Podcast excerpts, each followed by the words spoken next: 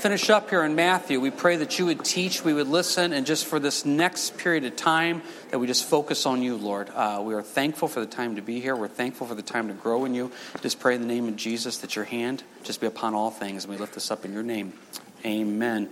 Uh, before we get started, I just want to mention a quick prayer request there. It came through the prayer line last night. Some of you have got it. Uh, Doris Spangler, that worshiped with us out here for years, her husband passed away last fall, and she moved back up to Michigan. She fell and broke her pelvis in three places. So um, they don't think surgery is going to be needed, but she's in uh, considerable pain. And so her daughter called and asked for prayer for that. And I said, I will definitely mention that to the church. So if you guys that know Doris Spangler, a very saintly, godly woman, if you could keep her in prayer, we would appreciate that. Alrighty, Matthew, Matthew chapter 27. Lord willing, time willing, we're going to do, hopefully, the rest of the book of Matthew here this morning, which then I'll tell you what we're going to be doing here next week. It sets us up very nicely for what we hope the Lord's leading us to go next week. Now, if you've been with us here recently, going through Matthew, we've actually spent the last few weeks on these final moments of Christ's life. We spent a lot of time in the last week of Christ's life, starting with what we call the triumphant entry, and really here the last few weeks, in the final day of Jesus' life, being arrested in the garden, then the trial at Annas' house, and then Caiaphas, the high priest, then to Pilate for a trial, then to Herod for a trial, back to Pilate. Last week was Jesus on the cross. And we talked about what that meant for him to go through the cross physically, but also, also what does it mean to go through the cross spiritually, and how does this apply to us? So we left off last week with Jesus' death on the cross, which we will now pick up in verse 57. Now, when evening had come, there came a rich man from Arimathea named Joseph, who himself had also become a disciple of Jesus. This man was Pilate, the body of Jesus. And Pilate commanded the body to be given to him. Now, when Joseph had taken the body, he wrapped it in a clean linen cloth, laid it in his new tomb, which he had hewn out of the rock, and rolled a large stone against the gate of the tomb and departed. And Mary Magdalene was there, and the other Mary sitting opposite the tomb. Now, we're introduced here to Joseph. Joseph of Arimathea. And we know from this account here in the book of Matthew, verse 57, he was a rich man who was also a disciple of Jesus. And what does he do? He gives up his tomb for Christ to be buried in. Now, this is kind of an important point. Now, first off, Jesus, a convicted criminal, if you will, being on the cross, no one would want to go near that. No good Jew would want to go near that body, nothing. So for Joseph to take a stand to go get this body, that's something we're going to build on here in a little bit. But he also made the sacrifice of giving up his own personal tomb, if you will. This is something that would have cost a lot of money to have its own space retail business. There's not a lot of these things around, hewn out of a rock. And it's important that it's stressed that this is a new tomb in verse 60. There could be no confusion. If this had been a tomb with numerous bodies in there, and they can't find Jesus' body, you could make up any type of story you wanted. Well, which one was really Jesus? Or did it really happen like this? This is a brand new tomb that nobody had ever been in before. So therefore, when the tomb is found empty here in a few days, it had to be Christ. It had to be Jesus. And Joseph was willing to come make the sacrifice of this. And this had been quite the financial sacrifice, is to stop and say, I'm going to give this tomb up for Jesus. And here he is. Once again, look at his description, verse 57 a rich man and a disciple of Christ. Now, here's the beauty of four different gospel accounts. We're going to look at each gospel account, and you're going to learn one more piece of information about Joseph every time. And it all builds up to John, where you read the full story of Joseph. So, what do we learn in Matthew? A rich man who was also a disciple of Jesus. Let's go to the next account. Can you go with me to Mark, please? Mark 15. Mark 15.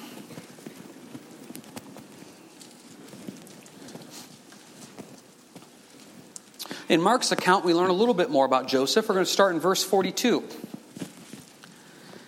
says in Mark 15, verse 42 Now, when evening had come, because it was the preparation day, that is also the day before the Sabbath, Joseph of Arimathea, a prominent council member, who was himself waiting for the God, coming and taking courage, went into Pilate and asked for the body of Jesus. So now we know he's rich from Matthew's account. We know he was a disciple. Now we know in verse 43 he's an actual member of the council. Remember the Sanhedrin, the group of 71 Jews that helped convict Jesus. This man was part of that council, a disciple of Christ. But look at him in verse 43. He was waiting for the kingdom and he had to take courage. This is a big deal to go ask for this body. Jesus, once again, is a convicted criminal according to the Romans. His disciples are in hiding for fear of their lives. And here's Joseph taking courage and very boldly going up and saying, I will take the body down off the cross and I will personally give up my tomb for this. That's quite the step. So we know he's rich, we know he's a disciple, and we know he's also a council member. Let's now go to Luke. Luke 23, please. Luke 23. See, now in Luke, we get a little bit more detail about who this man Joseph is. Luke 23, verse 50. Now behold, there was a man named Joseph, a council member, a good just man.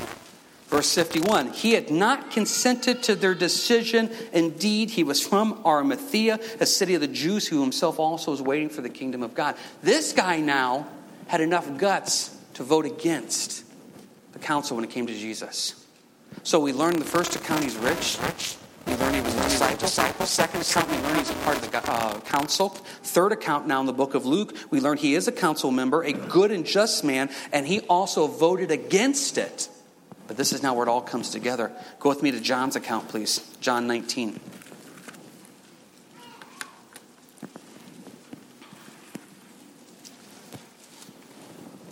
Here in John 19, we get the final piece of the puzzle. John 19, verse 38. 38. After this, Joseph of Arimathea, the disciple of Jesus, but seeks secretly. For fear of the fear of the Jews, asked Pilate that he might take away the body of Jesus, and Pilate gave him permission, so he came and took the body of Jesus. Stop right there. He was a secret disciple. Secret disciple. Now, uh, what does that mean? Well, we've already read that he had to take courage. We already read that for fear of the Jews, he believed in who Christ was. He was a follower of Christ. He was a disciple. But out of fear, he never went public with it. Now, what's my point? My point that you see a lot of times here in the church in America is you see a lot of Josephs. The Bible calls him a good man, a just man, a disciple. But out of fear, out of fear, they stay in the shadows. I'm telling you, today is the day that if you are a Joseph, it's time for you to come out of the shadows and be open about your faith. Take a stand. Think about this. This man put everything on the line. He had a position of power and prestige. He was part of the council. Now, I don't know what would happen, but obviously he dissented. He dissented very strongly. He actually then took the public stance to take the body of Jesus. I could see it being very difficult for him to be on the council. He was willing to make a sacrifice financially when it came to the tomb. He put his reputation on the line. He did everything. He took courage and went out and did it. And he was the secret disciple that came out of the shadows. And I'm telling you right now, it's time for us to do that as a church. There's what, 168 hours in a week, right?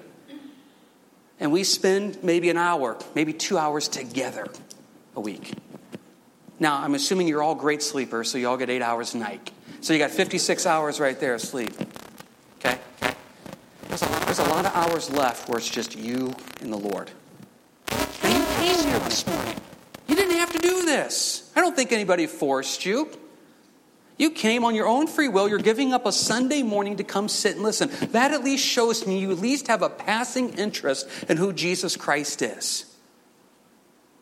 So if you have at least a passing interest in Christ, now's the time to say, okay, if I'm really born again and saved, it is time for me to step out of the shadows and say, I'm going to be open about my faith and take a stand, and I'm going to take courage, and I'm going to move forward publicly about who I am. Not just for an hour on a Sunday morning, but for every hour of the week, I'm going to stop and say, Lord, what can I do to represent you?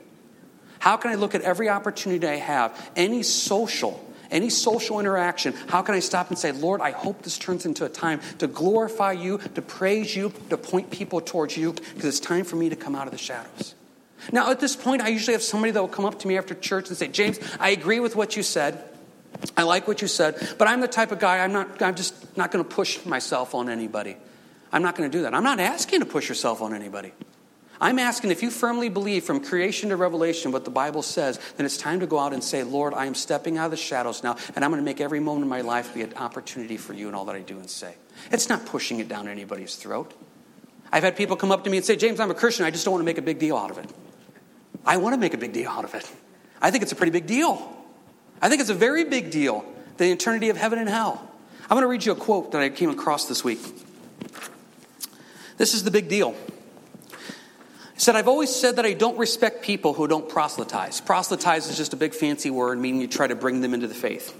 I don't respect that at all. If you believe that there's a heaven and a hell, and people could be going to hell or not getting eternal life, and you think that it's really not worth telling them this because it would make it socially awkward? An atheist who think people shouldn't proselytize, who just say, leave me alone and keep your religion to yourself? How much do you have to hate somebody to not proselytize? How much do you have to hate somebody to believe everlasting life is possible and not tell them that? I mean, if I believed beyond the shadow of a doubt that a truck was coming at you, and you didn't believe that truck was bearing down on you, there's a certain point where I just tackle you. And this is more important than that. Now, I think that's a great quote. How much do you have to hate somebody to believe everlasting life is possible and not tell them that? Now, the interesting thing about this quote is you could say that quote was from a pastor or whatever. That's not. That quote is from a very prominent atheist. An atheist. And what he is saying is listen, Christians, you believe eternal life is possible. But yet, because of it, he says himself, it's socially awkward. You don't tell anybody. How am I supposed to believe how important that eternal life is when you won't even take the step to try to tell somebody? That's coming from the other side, people. This is an atheist that just doesn't does not know if there's not a God or not. He comes right out and says, I know there is no God. And some of his other quotes. And he's saying, How much do you have to hate somebody to not tell them about eternal life? There's time and a place, and the time and the place is now for all the Josephs of Arimatheas to come out of the shadows and be open about your faith, to take the stand, take courage and realize I'm going to take a stand for Christ. If I really believe, if I really believe in the eternity of heaven and hell, then I don't want to push it, I don't want to force it, but I'm going to be open to every social social interaction I have with people and to say, Lord, is there an opportunity here to plant the seeds, promote Christ, help me talk Jesus? And let's look at one more example of this. Verse 39. And Nicodemus, who had first come to Jesus by night, also came bringing a mixture of myrrh and aloes, about a 100 pounds. Then they took the body of Jesus and bound it in strips of linen with the spices, as the custom of the Jews is to bury. Now, in the place where he was crucified, was a garden, a garden near tomb, which no one had yet laid. So there they laid Jesus because of the Jews' preparation day, for the tomb was nearby. Nicodemus, he takes a public stand. Now, let's read up on Nicodemus. Now, Nicodemus is only mentioned here in the book of John, so this will be pretty easy. Jump back to John chapter 3 with me. Some of the most famous verses in the Bible, maybe the most famous verse in the Bible, John 3:16, for God so loved the world that he gave his only begotten son that whoever believes in him should not perish but have everlasting life, comes out of a conversation with Nicodemus. Now, you know how the story ends with Nicodemus. Let's go back to the beginning. John chapter 3 verse 1. There was a man of the Pharisees named Nicodemus, a ruler of the Jews. Nicodemus is also a ruler, just like Joseph was. This man came to Jesus by night. Why did he come by night? He didn't want anybody to see him talk to Jesus. Jesus is causing problems, he's creating waves. So he comes to Jesus at night. And what does he say, Rabbi? We know that you're a teacher, come from God, that no one can do these things and that you do unless God is with them. Jesus answered and said to him, Most assuredly I say to you, unless one is born again, he cannot see the kingdom of God. Jesus says, Don't butter me up, Nicodemus. Let's get right to the point. Let's talk about salvation. See, I like the story of Nicodemus. Some of you were a Nicodemus. The first time you heard the gospel presented to you, you didn't hit your knees and accept Christ as your Savior. It took time. Maybe weeks, maybe months, maybe years. I don't know. But it took time. I got saved when I was a junior in high school. And I can remember Jim started witnessing to me when I was a freshman in high school. Just started planting seeds. So you may have been a Nicodemus where it didn't happen right away. Look at Nicodemus. He has that point. Then he comes back in verse 4. How can a man be born when he is old? Then he comes back in verse 9, asks another question. And then it ends in verse 21 with what? No information on what happens to Nicodemus. You don't know what happens to him. Does he get saved? Does he not get saved? We don't know. Stay in John, jump ahead to John chapter 7. John chapter 7, Nicodemus is mentioned again. What's going on here in John chapter 7 is they want to arrest Jesus, but no one really wanted to do it. Verse 45 Then the officers came to the chief priests and Pharisees who said to them, Why have you not brought him? Meaning Jesus. The officers answered, No man ever spoke like this man. Then the Pharisees answered them, Do you also deceived? Have any of the rulers of the Pharisees believed in him? But this crowd that does not know the law is accursed. Nicodemus, he who came to Jesus by night, being one of them, said to them, Does our law judge a man before it hears him and knows what he is doing? Now, this is important. This is Nicodemus taking just a tiny little stand. Do you remember when you first got saved? And you're excited. When you're around other believers, that's all you could talk about was just Jesus and the Bible and God's Word. And you would have this excitement and this passion. And then you would go out into the world and realize, I am in the minority when it comes to most moral beliefs. I'm the minority when it comes to most ideas and theologies. And then all of a sudden, here you are now saved, and you're at work, you're at school, you're at home, and the shows you used to watch, and the songs you used to listen to, the jokes you used to laugh out, the words that used to come out of your mouth. Now, when those words come out of your mouth, it's like uh, that, that pricks my soul a little bit. Those jokes, those conversations I used to have with the other coworkers, all of a sudden I just I don't think I can laugh like I used to laugh. It makes me uncomfortable. That show that you used to love, now all of a sudden you start noticing other things in it. Has this always been in there? Your soul's been changed in Christ. All of a sudden, you look at the world through a different lens. And so, what happens now at school, at work, what have you, all those different times that you just used to go along with the crowd, joke, laugh, say whatever, you now catch yourself being bothered. You now catch yourself being convicted. And now you catch yourself saying, guys, maybe we shouldn't. What are you? You're Nicodemus in John 7. The Lord is working on your heart, and you're realizing, I, I can't do this anymore. I can't be the same anymore. Listen, if you claim to be saved, and your life is living the exact same life as it was before you got saved, what exactly did Jesus save you from then? So often we say we get saved and we continue down the exact same path. When we get saved, there's a change that happens from the inside out. And from that inside out, I start and realizing I can't be the same person. It's not a legalism, it's not a have to, it's a want to. It's Jesus, I want to live differently for you. And so what happens here in John chapter 7, Nicodemus, takes a little, a little stand. Then all of a sudden in John chapter 19, Nicodemus takes a huge stand. Now, how long did it take him to do that? Years. From John 3 to John 19, that's not just a week, it's not just a month, it's years. So, what does that mean? A couple things. You may have somebody you're praying for right now that you're planting seeds in.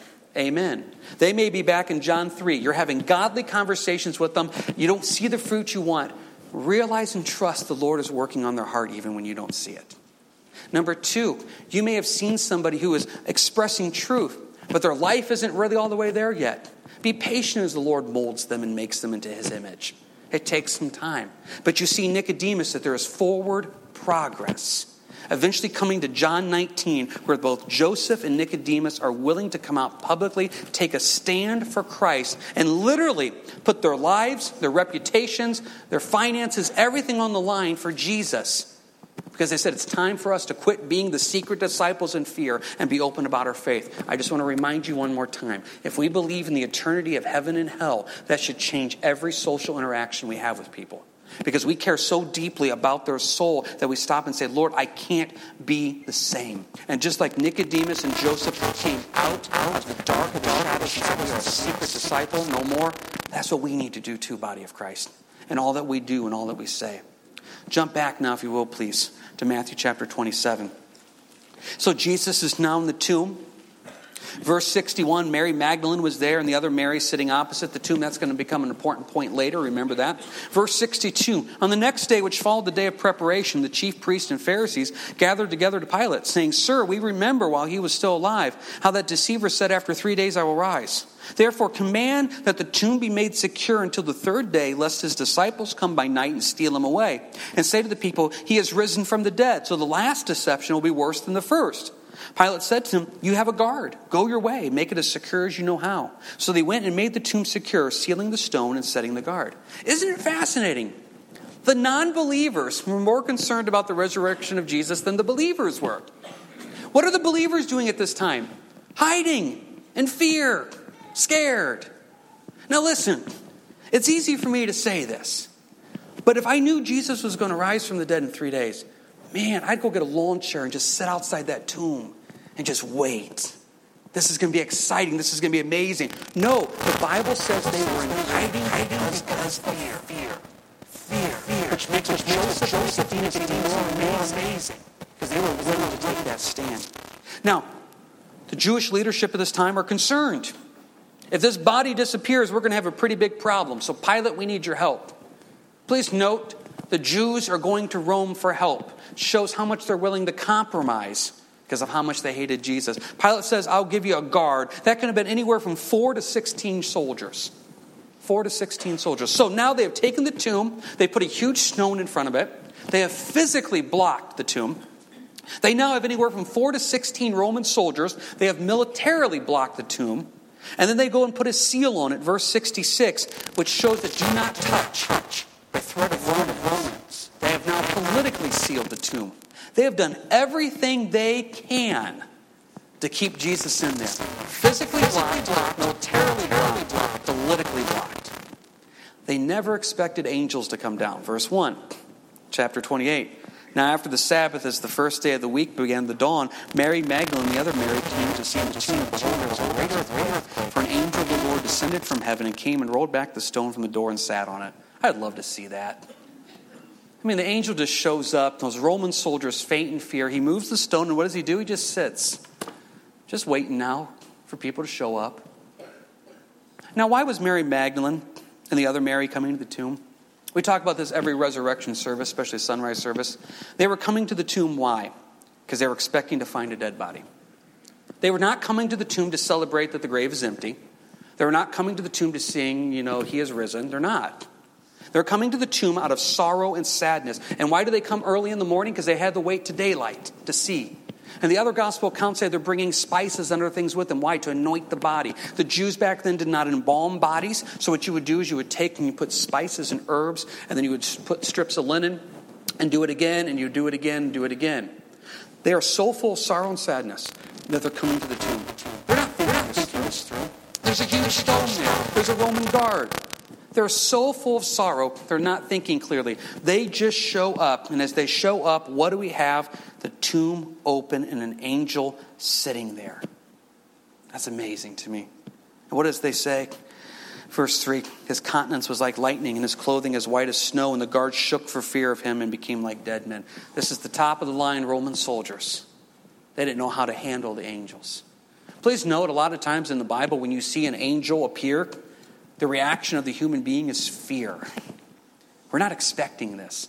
This is so amazing. This is so awe inspiring. We're getting a glimpse into a heavenly realm that we do not see earthly. And the response is usually fear. But the angel answered and said to the women, Do not be afraid. And you've heard me make this point. Why does he have to say, Do not be afraid? Because they were afraid.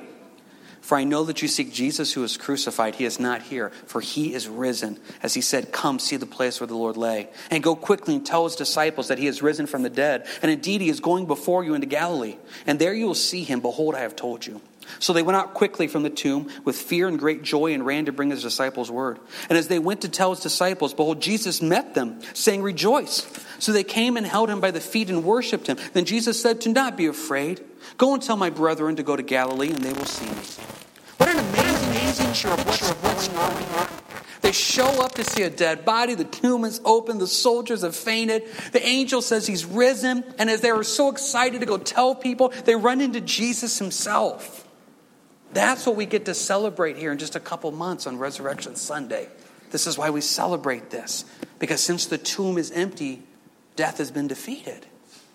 It's amazing. Now, what is Jesus telling them to do? What is the angel telling them to do? Verse 7. Go tell his disciples, verse 7. Verse 8, they run with joy to bring word to the disciples. Then in verse 10, Jesus says again, Go tell them. Please remember those points. We're going to come back to that in a little bit. The idea of telling and what does that look like. But here we have a couple points that we need to say. Look at their reaction. We have fear, verse 8, great joy. Jumping ahead just a little bit, can you look at verse 17 of the same chapter? When they saw him, they worshiped him, but some doubted. Other gospel accounts, it says they were perplexed, they were marveling. Put yourself in this position. You're expecting to go to the tomb to see the dead body, and the body is gone. I mean, and I'm not making a joke out of this, so please don't think I'm being disrespectful. Imagine you had a loved one that's passed, and you go to the funeral, and you show up at the funeral, and the funeral home director comes and says, I'm really sorry. There's no body anymore. What happened? He got up and left. What would you think? This is why all these words are here. The one gospel account says they were perplexed. That's an interesting Greek word. That means they have no idea what to think. They are so so perplexed and confused, they can't even begin to think about what happened. Another one says that Peter marveled. He was in such wonder. And what we have right here in Matthew 28, it says that they doubted. Now, don't think that word doubted means what it means. It's an interesting word. It literally means uncertainty. It's the same word used when Peter was walking on the water and he fell into the water. It's not that you doubt who Jesus is. Peter could still see Jesus. It's not that you doubt eternity and salvation. It means that the world at that moment has gotten so much of you that you just stop now and you think, Lord, I don't even know anymore. Has that ever happened to you? You know who Jesus is. You know he died on the cross for your sins. You believe in the eternity of heaven and hell. But I'm just so overwhelmed with what's going on. Lord, I just have so much uncertainty. You're not doubting your salvation, you're not doubting your faith. It's just, Lord, I don't know. This is all the different reactions that they have. The most famous reaction is Thomas. If you remember Thomas, I won't believe unless I can stick my fingers in the holes where the nails, nails were. But you can't imagine what these people were going through. And so, what is Jesus' reaction to them? Verse 9 Rejoice. Verse 10, verse 10 don't be afraid. Now, come on. Don't you think he should be a little bothered? You guys all ran and hid from me. None of you believed. Ladies, you're coming back to anoint a dead body. Where's Peter, James, John? Didn't you know I told you guys? No, there's no rebuking, there's no admonishment, there's just joy. Because that's what Jesus wants. He just wants to have a relationship with you. And he says, I've already taken care of the sins on the cross. Will you accept that sacrifice from your sins? And now I just want to rejoice with you. Verse 11 Now, while they were going, behold, some of the guard came into the city and reported to the chief priest all the things that had happened. When they had assembled the and consulted together, they gave a large sum of money to the soldiers, saying, Tell them, his disciples came at night and stole him away while we slept. And if this comes to the governor's ears, we will appease him and make you secure. So they took the money and did as they were instructed, and this saying is commonly reported among the Jews until this day. Now, there's a lot of flaws in logic here, folks. These are the top of the crop here. Roman soldiers. You don't fall asleep on the job. And in fact, let's say you did fall asleep on the job. How are you supposed to know the disciples came and stole the body away? You were asleep. Reminds me, Tyrus right now, our youngest, who is four. His big thing now is when we pray. After we get done, we get everybody's eyes who were open when we got done praying. And I tried to tell him, how do you know his eyes were open? Your eyes had to be open to know his eyes were open. Well, that logic doesn't work. Remember, you can't use logic with a four year old. So now my eyes are open to look at his eyes being open to see whose eyes he's looking at. So you can't come and say they stole the body away. Well, we were asleep. Well, how do you know we were asleep? I don't know. It makes no sense. It makes no sense in any way whatsoever. Plus, a good Roman soldier, you're responsible. You're on duty here. There's a chance that their own life could have been at stake because their guard, their job was to keep this body secure. And Roman law said this soldier, if you're guarding the person, it's possible that they escape, you could take their punishment on your behalf because you did not do your job. So there's a lot going on there that just doesn't make sense. But this is what the world does, folks. When they can't understand Christianity, they just start making up their own story. And sometimes you want to stop and say, listen, I know what I'm telling you. I'm telling you that I believe in a God that has existed from ever.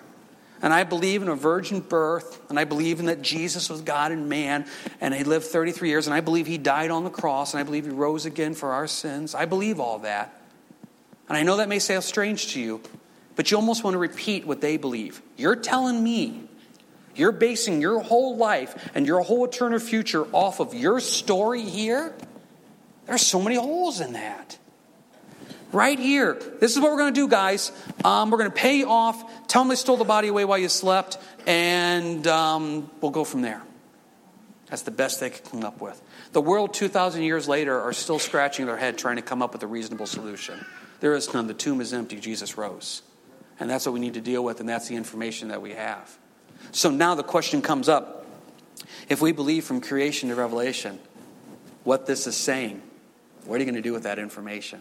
That quote I read to you earlier if we really do believe in everlasting life, how much do I have to hate somebody to not tell somebody about that? What are we supposed to do with this? Verse 16. Then the 11 disciples get ready to go on which Jesus had appointed for them. And when they saw him, they worshipped him, but some doubted. And Jesus came and spoke to them, saying, All authority has been given to me in heaven and on earth. Go therefore and make disciples of all the nations, baptizing in the name of the Father, and of the Son, and of the Holy Spirit, teaching them to observe all the things I have commanded you, and lo, I am with you always, even to the end of the age. This is what is commonly known as the Great Commission. Jesus, Jesus says, Listen, this is what I want you to do. Verse 19 Go make disciples, baptize people. Verse 20 Teach people. That's what we're supposed to do. Now, are we going to do that? Now, as we get ready to close, questions on this. Those things that he just said, verse 19, making disciples, baptizing, verse 20, teaching them. Three questions to ask you. What does that look like for you as an individual? This is what the Lord has asked you to do. These are his marching orders. These are his final commands to you as a church. This is what we're supposed to do. What does that look like for you? For you to make disciples, to baptize, and to teach. What does that look like for you? Okay, next question. What does that look like for your family? What does that look like for your family? And the last question we have to ask ourselves what does this look like for us as a church?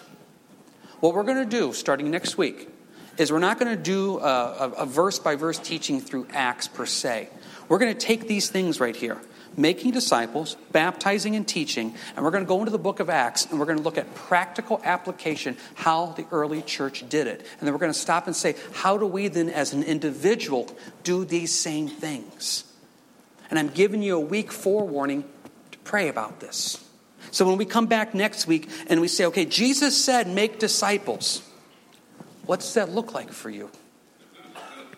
Do you think you're, and I don't mean this aggressively, please don't take it that way.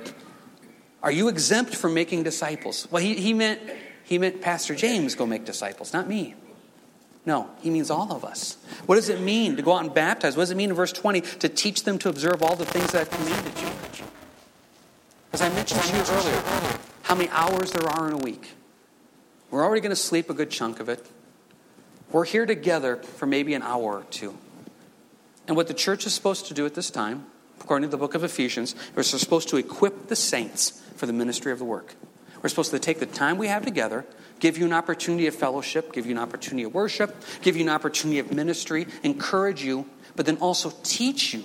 Because we're only with you for an hour or two.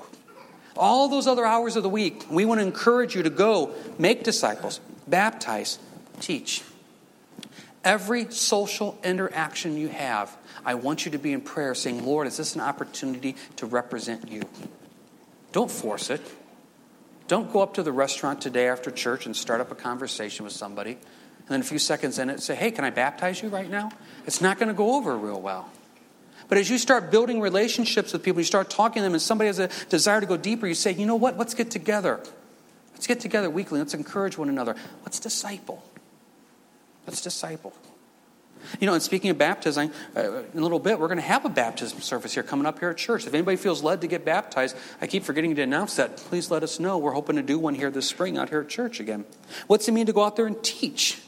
That's what we're going to talk about. We're going to take this book of Acts and we're going to look at the practical things that the church did and say, how does this now apply us? Because if this is what Christ has asked us to do, it's time for us, just like Joseph just like Nicodemus, to come out of the shadows and say, I'm going to take a stand for the Lord, and I'm going to actually do what this passage says, and I'm actually going to live it, just like they did in the book of Acts. And I'm excited to see what the Lord's going to do as individuals, in your family, and also as a church. Can you imagine if we as individuals actually stopped and said, Lord, I want to do what you said? I really want to live it. Can you imagine if your family would get together and say, We really are going to do this? We're really going to do what this says. And can you imagine if as a church we got together and said, Wow, we're going to go out there and make disciples, baptize, and teach people? Can you imagine the Spirit seeds?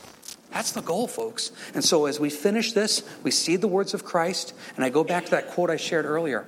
How much do we have to hate somebody to not, not tell them about eternal life? Let's pray that every interaction we have, that we're open to what the Lord may be doing, what the Lord wants to say. Worship teams who come forward here. Hey, let's pray this into